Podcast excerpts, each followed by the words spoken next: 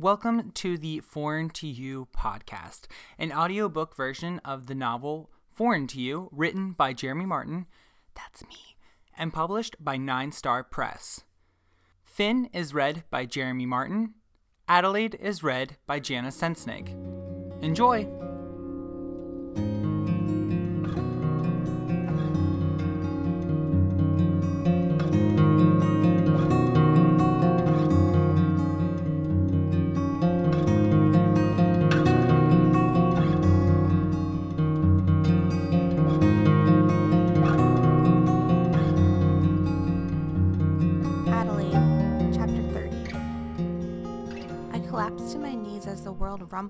Thunderclouds.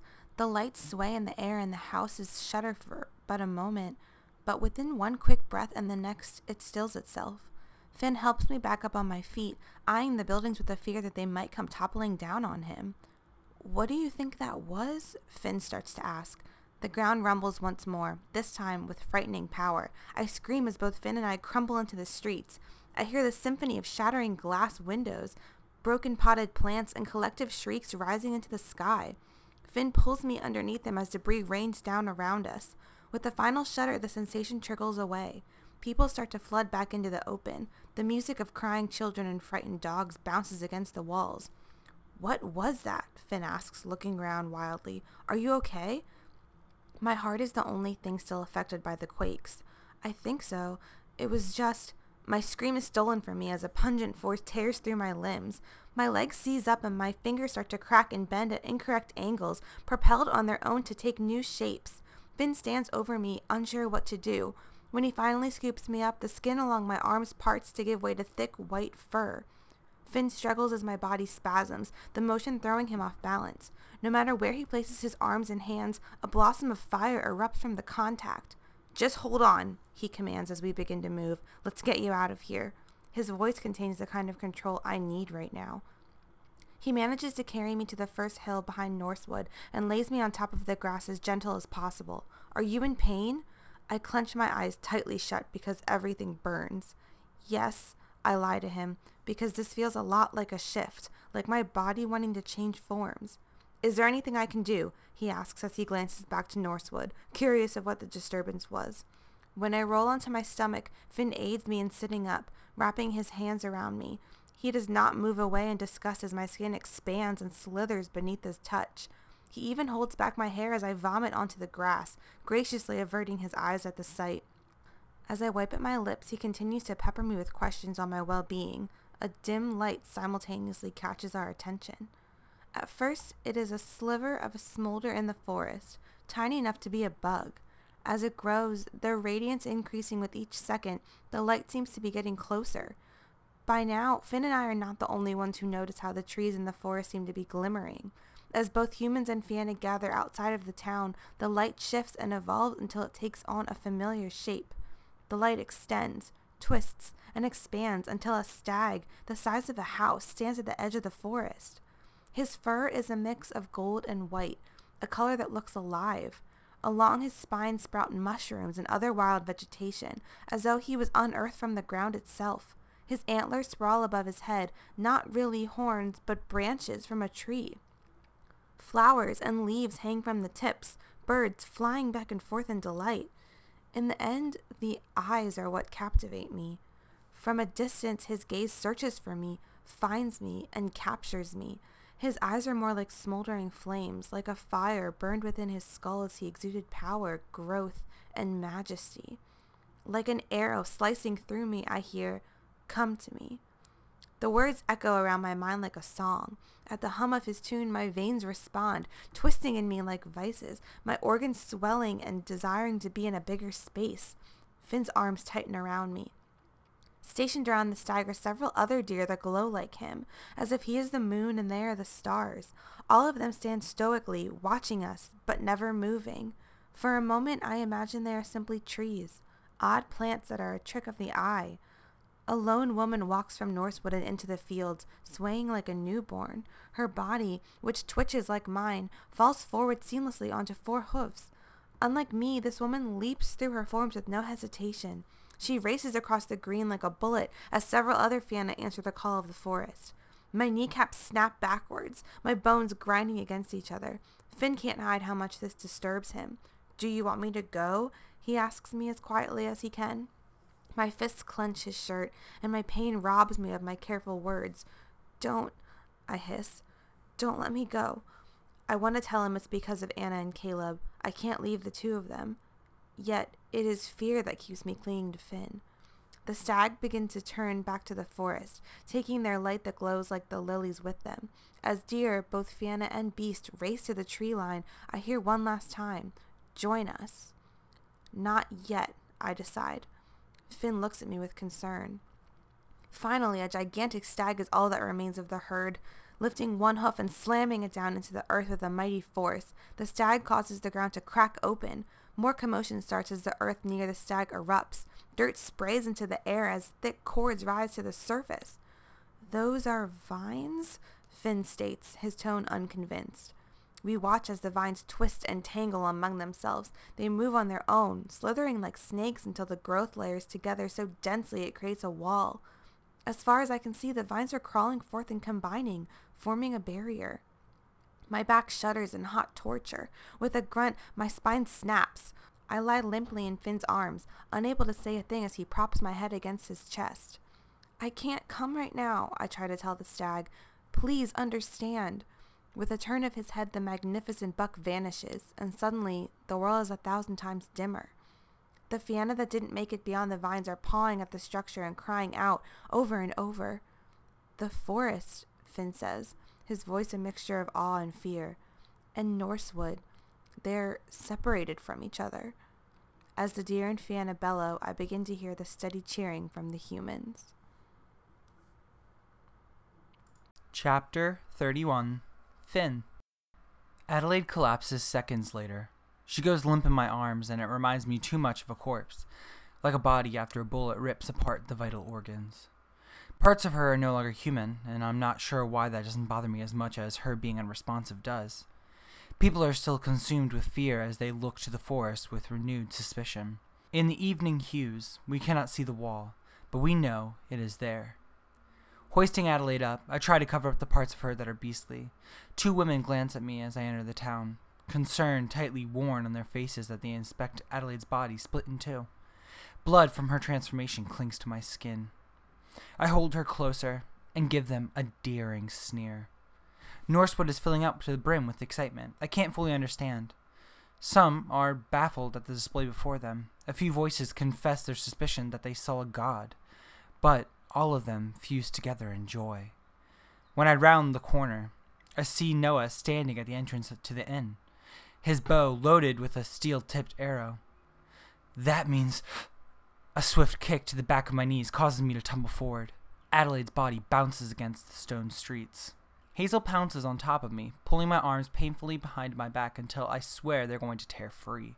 Her lips brush my earlobe, possibly an erotic action if any other situation with any other person. Some wild turn of events, hmm? Looks like even the god of the forest is against you now. But I'm not here for a struggle. Not one bit, she tells me while a finger tickles my neck. I was hoping now you would start to understand. I slip my arm free and slam my elbow into her cheek. She gives me distance, dropping into a battle ready stance with a sinister smile. Like an exposed fang, Hazel unsheaths two thin boned daggers. I've been looking forward to a good fight, Finny. I'm just surprised you would hit a woman. you are far from a woman, I tell her. I swing high, knowing that she will dodge my fist. As she ducks, she flicks her dagger, slicing shallow cuts into my thighs. I accept the wounds as I bring up my knee, catching the edge of her jaw. I grab a fistful of her hair and fling her against the side of a house. I grab her wrists and squeeze until the daggers loosen in her hold. I manage to catch one of them, which I press against her windpipe. Yet, Hazel surges to life, wrapping her legs around my ribs and squeezing. I wince from the pain, hesitating for just a moment to take the huntress's life. When her head collides with mine, I see only black. I stumble back, knowing I'm completely vulnerable, but I cannot see a thing. A solid kick to my gut. I slam into the opposite wall as another blow to my stomach steals my breath. Hazel leads in close, her retrieved blade delicately easing into my throat. You are truly pathetic. If you weren't such an ass, you might be able to see that I'm trying to help you. A prominent click causes Hazel to peek behind her. Marshall stands with a rifle poised at the girl. You are a terrible little creature, Marshall tells Hazel. I've put down critters with less of a bite than you. Hazel laughs, the threat as feeble as a fly. I have an anger problem. Could have fooled me. If you don't mind waiting, I'll get to you as soon as I'm done trying to talk some sense into Finn. The gun fires off, the bullet catching a wooden crate beside me. I can see from the look in Marshall's eyes that he notices the proximity as well. And I'm impatient, Marshall retorts. I would hate for this to get ugly. I have a few chickens that get awfully cranky if I don't give them a bedtime story. Hazel gives him a hard blink. With the distraction, I attempt to both slip from her hold and deliver a swift blow to her side, but she is already out of reach, gliding around gracefully. She moves too quickly for Marshall to follow with the tip of his rifle. In the end, you're only hurting yourself, Hazel tells me from the lip of the alleyway. When all goes to shit, pay me a visit, okay? In that moment, I want to tell her that her name is on a growing list of those who will fall by my hand, that my vengeance will one day find her. But before I can say anything, she is gone. I bend down and gather up Adelaide in my arms. Despite all the commotion, she has still not woken up. I owe you again. Marshall shrugs, slinging the gun across his back. You're just lucky I came by this way. His eyes settle on Adelaide. She doesn't look good. I shift Adelaide's weight. Don't worry, I say, unsure what extent of truth Marshall wants. Poking my head around the corner, I see that Noah has crawled away from the inn's entrance, no doubt following his sister into whatever hole they inhabit. Marshall holds the door open for me, saying, Until the next time your ass needs saving. I give him a smile. How about we don't make this a regular thing? Don't worry, it won't. Besides, you don't seem like the type who asks for help a lot. Marshall comments as the door closes behind me. The girl behind the counter is the owner's daughter, Lila, and when I ask where the Fiannas named Caleb and Anna are staying, she gets flustered. To her, Adelaide's protectors are just another mess she has to clean up after. Instead, I ask for an empty room. Lila nervously grabs a key with a worn out five on the tag and attempts to hand it to me. I blink at her, arms full of Adelaide. Oh, I'm so sorry, Lila says as she snaps into embarrassed action. She darts from behind her counter and rushes down the adjacent hall. Several rooms later, she unlocks a door and holds it open so I can lay Adelaide on the single bed. I nudge the door shut with my boot, cutting off Lila's gawking and ramblings. My fingers touch Adelaide's wrist, finding her shallow pulse. I go into the cramped bathroom and return with a wet cloth. I start to scrub away the blood and petals, but Adelaide's body spasms once more. Her arm snaps at the elbow, blood squirting from a dozen cuts. I hold down her arm as it flails, but the rest of her body is reacting the same way. I am helpless while I watch her lose one part of herself to gain another. You told me not to let you go, I say as I push her into the mattress by her shoulders. Her eyes race rapidly under her eyelids. You should know by now that I'm not good at keeping promises. With a final jerk, Adelaide goes still, sagging into the mattress in exhaustion. Her body starts to reshape, but this time tenderly and subtly until a human girl rests on top of the covers. Once her final fingers crack into place, Adelaide's eyes open. You're okay, I reassure her, finding another blanket to cover her with. I'm going to ruin these sheets. Struggling to remain awake, Adelaide's eyelids seemed to get heavier and heavier with each blink. Fortunately, these were trash long before you, I say, trying for humor but landing at blunt honesty. I tried to find your guardians, Caleb and Anna. Adelaide sighs. That is probably for the best. I should let you get some rest. I say, like a doctor prescribing his patient medicine. Yet I clearly don't know what is best for her. As I rise, Adelaide rolls onto her side in an attempt to hide her face from me. She doesn't pull up the covers quick enough to mask the single tear that escapes her eye. It vanishes down her cheek like a shooting star. I didn't go to him, she tells me. I didn't go to the stag. I wait in the silence, uncomfortably, knowing that eventually she will expect me to say something. Why didn't you? I ask, because if it had been me, I would have run. I would have fled. Even if it means abandoning others, my heart whispers with malice I've become accustomed to. I wanted to, she admits. I would be safe right now, in the trees, with him. Adelaide closes her eyes. But I don't think I was made for safety and ease. I exhale, and without my permission, words go with the exiting breath.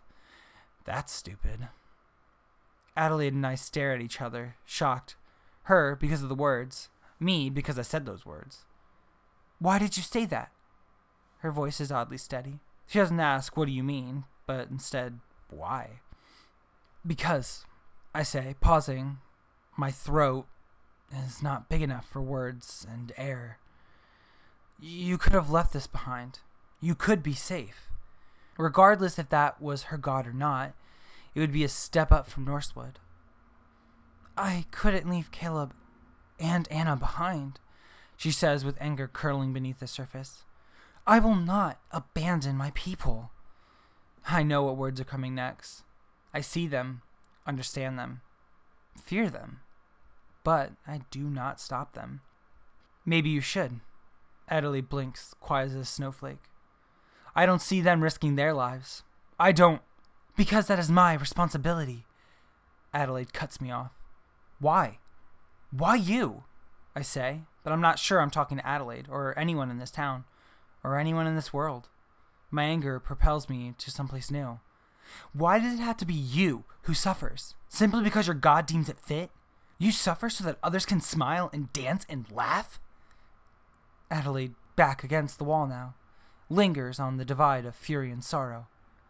You should have left, I tell her, but I'm also telling myself this. You should just worry about yourself and leave. While she readies herself for a reply, I desperately want to tell her this isn't about you. This is about me. You don't believe that I can do it either. It is strange because in that moment our voices sound the same. But how can they? She hasn't experienced a fraction of what I have. Or has she?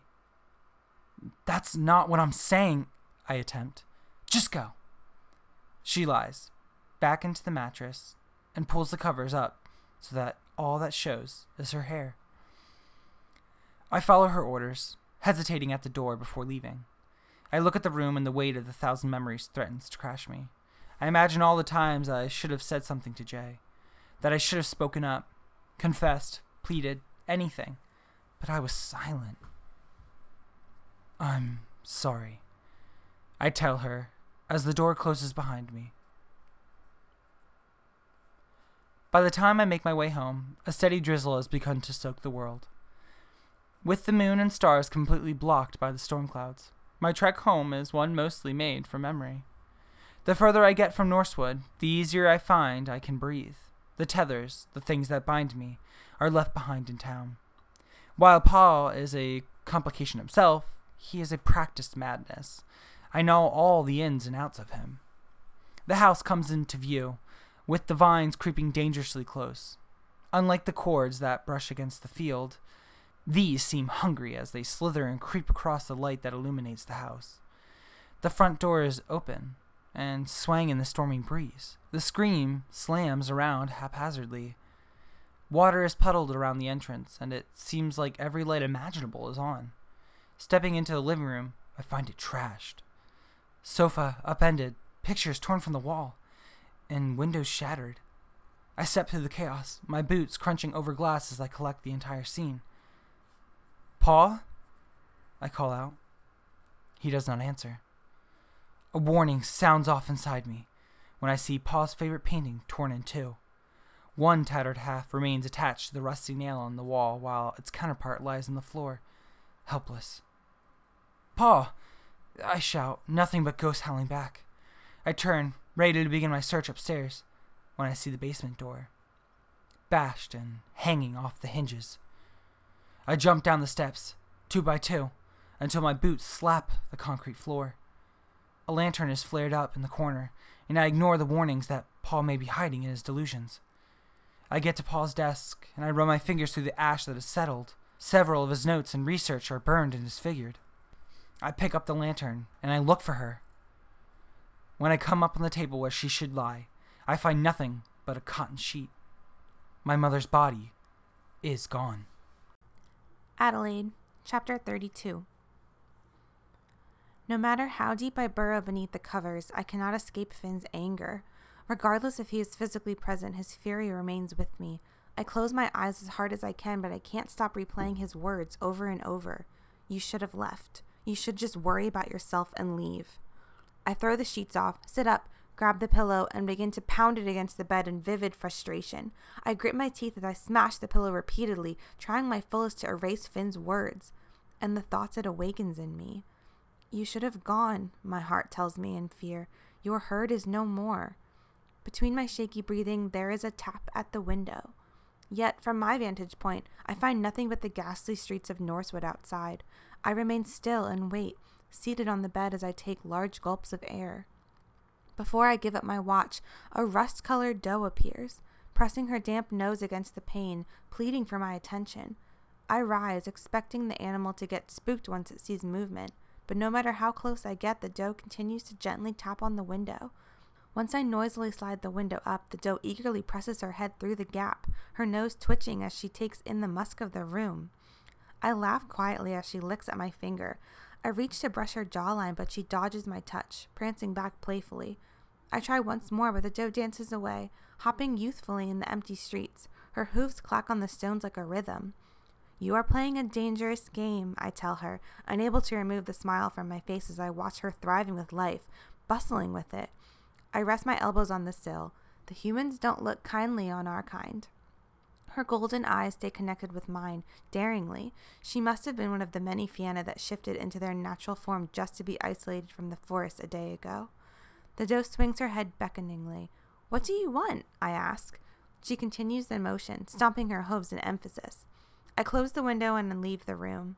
I tiptoe out into the lobby, but after a quick peek around the corner, I can see the front desk is unmanned at this hour. I leave the inn and round the building to the main street, but the doe is gone. Had she thought I was leaving her? Did the sound of me approaching startle her into fleeing? A sadness, a rather nameless one, settles on me. I imagined her joyous energy would be contagious with just a brush of her fur. Click, click, click. I look over my shoulder. I am positive that the doe has crept from her hiding spot, but it's not her I see gliding down the dimly lit street. Completely at ease within the confines of the human settlement, a magnificent stag moves towards me without a worry. He struts stoically, at peace in this terrain. I take a step forward. As he gets closer, I identify him as one of the bucks who stood beside the colossal stag.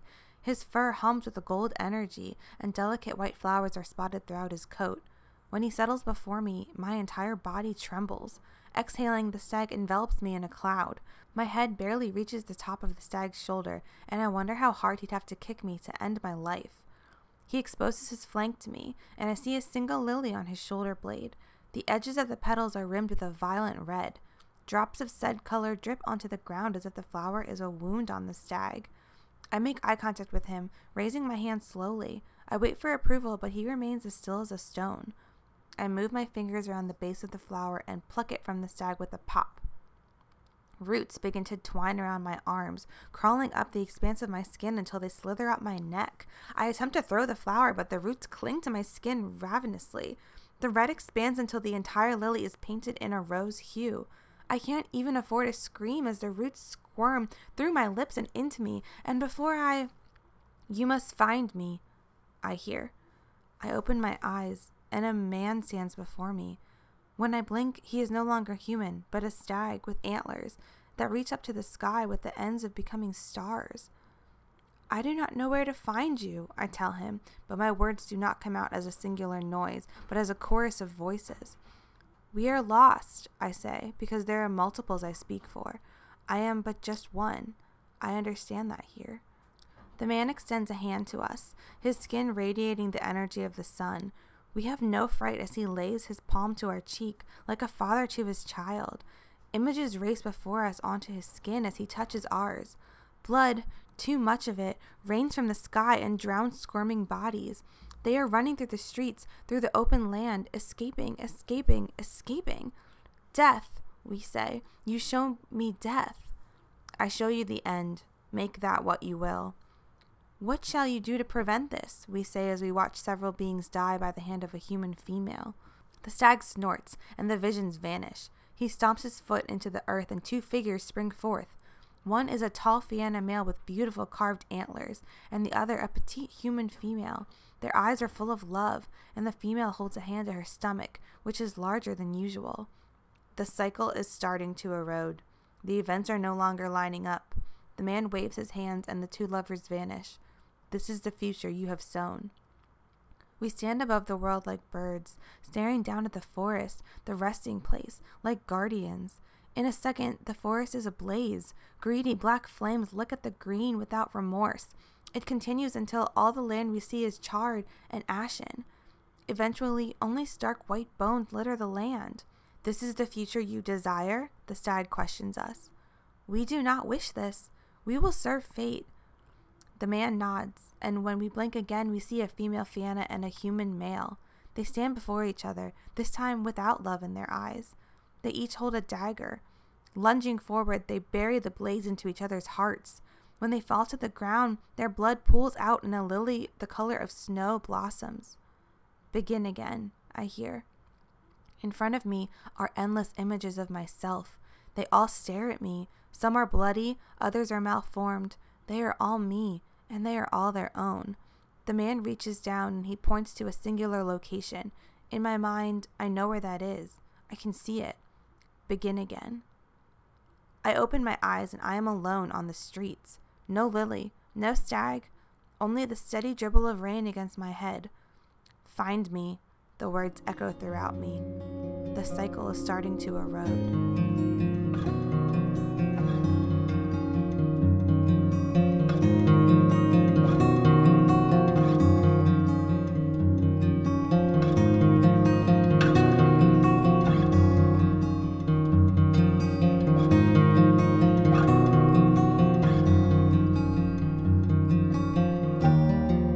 So much for listening to our podcast. If you want to support us, please consider leaving a review on Apple Podcast. Also, if you have an amazing story you want to bring to life, consider checking out Janna Mae Co. Janna Mae Co. is passionate about helping small businesses, creatives, and individuals find the right words to bring their brand to life with excellent copy editing services. That's jannamaeco.com. J A N N A M A E C O dot com. Lastly, consider purchasing a copy Foreign to You at your local bookstore. Until next episode, make sure you read a good book.